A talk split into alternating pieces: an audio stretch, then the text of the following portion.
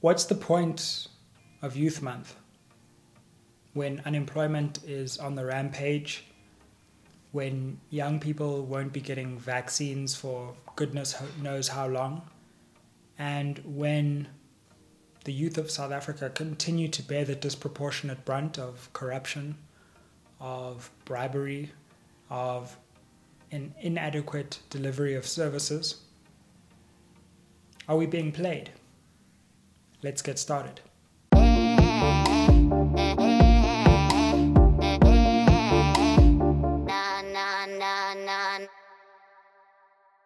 Spread the fire, fam. Welcome back to SMWX. Good to have you back if you're returning. If you're new around here, my name's Dr. Sizwe Mpofu-Walsh. On this channel, the Sizwe Mpofu-Walsh Experience, or SMWX, we explore South African politics through interviews and analysis. And today, I want to talk about Youth Month, because I think it's high time that we addressed these commemorations that come around every so often, and in my view are starting to become a way of pacifying people rather than a way of commemorating important events. So in this video, I want to speak about Youth Day. And I want to suggest in this video that although there's no doubt that the generation of 1976 that dedicated many of their lives, many of their limbs, many of their best years to struggling against the apartheid government, there's no doubt that that generation is a great generation that should be commemorated. But there's something strange that's happening around these days of commemoration. And I think that political interests, political parties, especially the ANC, has begun to use these days as a way of deflecting from the present by making people think about the past.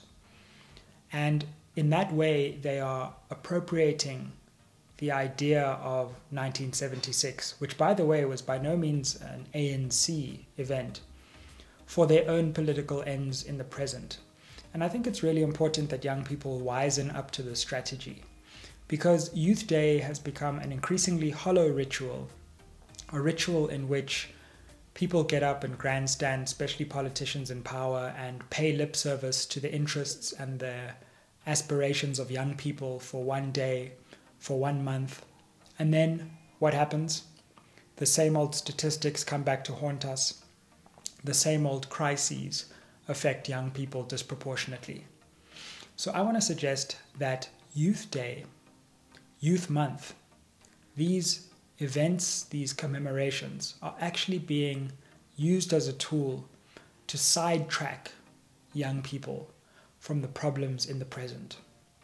Now let's speak about just a few issues which show the devastating situation of young South Africans as they find themselves. And as we, yes, I'm still, as one commentator down below on this channel says, I'm still iuthendala, so for a few more years I can speak from this perspective.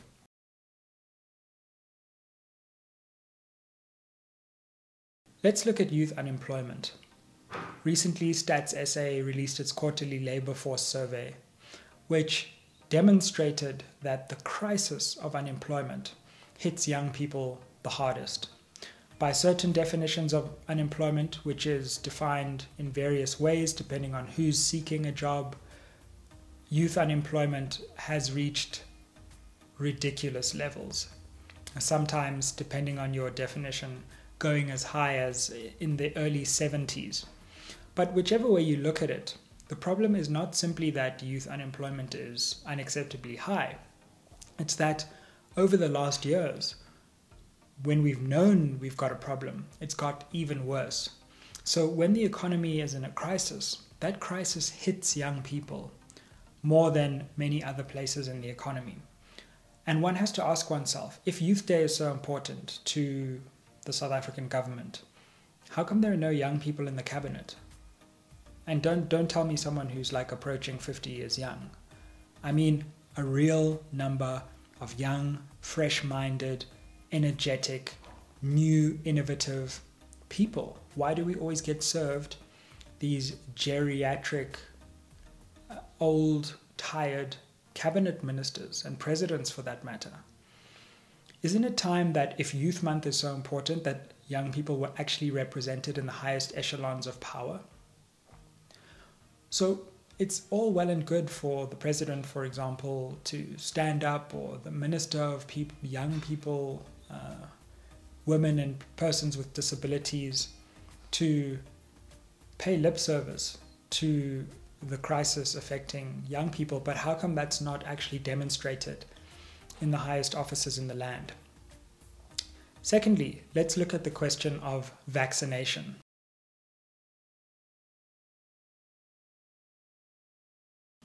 We all know that South Africa's vaccination strategy has left much to be desired.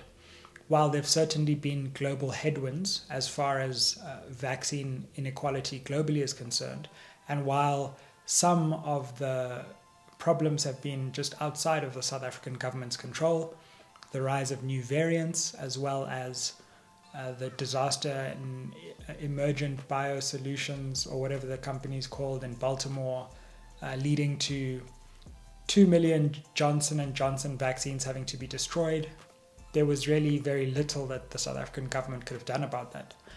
But those caveats aside, the communication of South Africa's vaccine strategy has been botched from the start. It's not clear exactly why it has taken so long to get a diversity of vaccines. And also, it's clear that young people in particular in South Africa will have to wait an extremely long time to get vaccinated, probably only in 2022. Whereas in other places in the world, even in other emerging economies, young people have a better chance of getting vaccinated. So once again, just like the unemployment crisis, the COVID-19 vaccination rollout will disadvantage young South Africans. Now, they may be at lower risk, but young people around the world are at lower risk. The point is that South Africa, even in comparison with other countries, and even with South Africa's best, with the best version of South Africa, if we actually got our act together as a government, as a state, as the Department of Health, we could be, as young people, in a better position, and we need to have higher standards than just, oh well, this is just the way it is.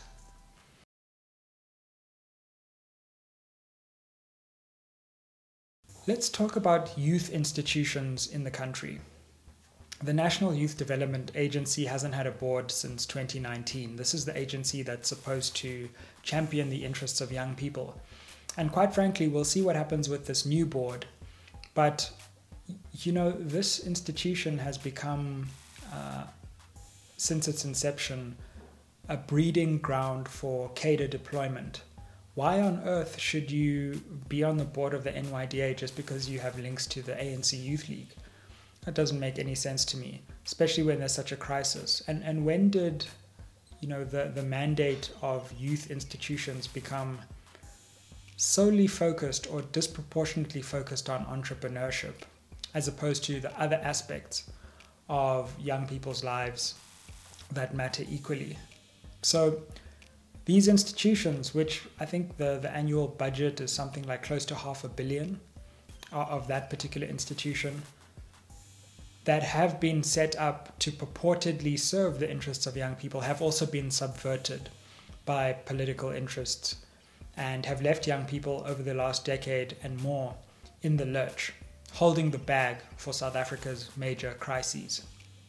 So the question really is, are politicians using these days, using these moments of commemoration, using these moments of collective grief in a way, to actually divert the anger, which is legitimate, and the energy of young people away from holding politicians to account, away from pressuring government to take young people seriously as opposed to just symbolically pretending to care about their plight? And it's that which I think we need to reflect on Youth Day. Youth Day can't be about falling into the narrative created by others for youth. Youth Day can't be about a government that has no young people in its top tier. telling young people that they really do care, and crying crocodile tears for youth unemployment, poverty, gender-based violence, and multiple scourges and crises which disproportionately affect black people, disproportionately affect women, disproportionately affect young black women. So I want to say on this Youth Day, Youth Month, when this video will be released, in and around that time, that if we are truly to live up to the spirit of the many young resistors who have fought against multiple generations of oppression, then we need to realize that Youth Day and Youth Month, in fact, Youth Year and Youth Decade and the Youth Era, which needs to begin, needs to go beyond these moments of commemoration and reflection and reignite a spirit of resistance, protest, pressure, channeled in productive and fruitful directions, but always against power and always with the sense that a new future is better than the one that we have now and is possible, and that young people can summon the energy, the insight, and the foresight to bring that future about, even if it means that those who happen to hold power ultimately end up falling as that new generation rises. So, if that's what we mean by Youth Month, then I'm all for Youth Month. But if Youth Month means the speeches that we see and the fake tears and the fake promises that we hear, then count me out. Let me know your thoughts down below. Hashtag SMWX on social media. Follow me at Sizwe Mpofu-Walsh on multiple different platforms. Like, share, subscribe, and tell me what Youth Day means to you. Do you think that Youth Day, do you think that Youth Month still matters? Do you think that it's being used by people in power to pacify young people? What should this new generation that's rising do in order to make our voices heard so that our country can rise once again to a level of true greatness, greatness that is within the young generation that exists in South Africa today? And how can we truly live up to the ideals of those young people who sacrificed, dedicated life and limb so that we could be in a position of relative freedom to carry forward the frontiers of liberty in South Africa? Ayeye.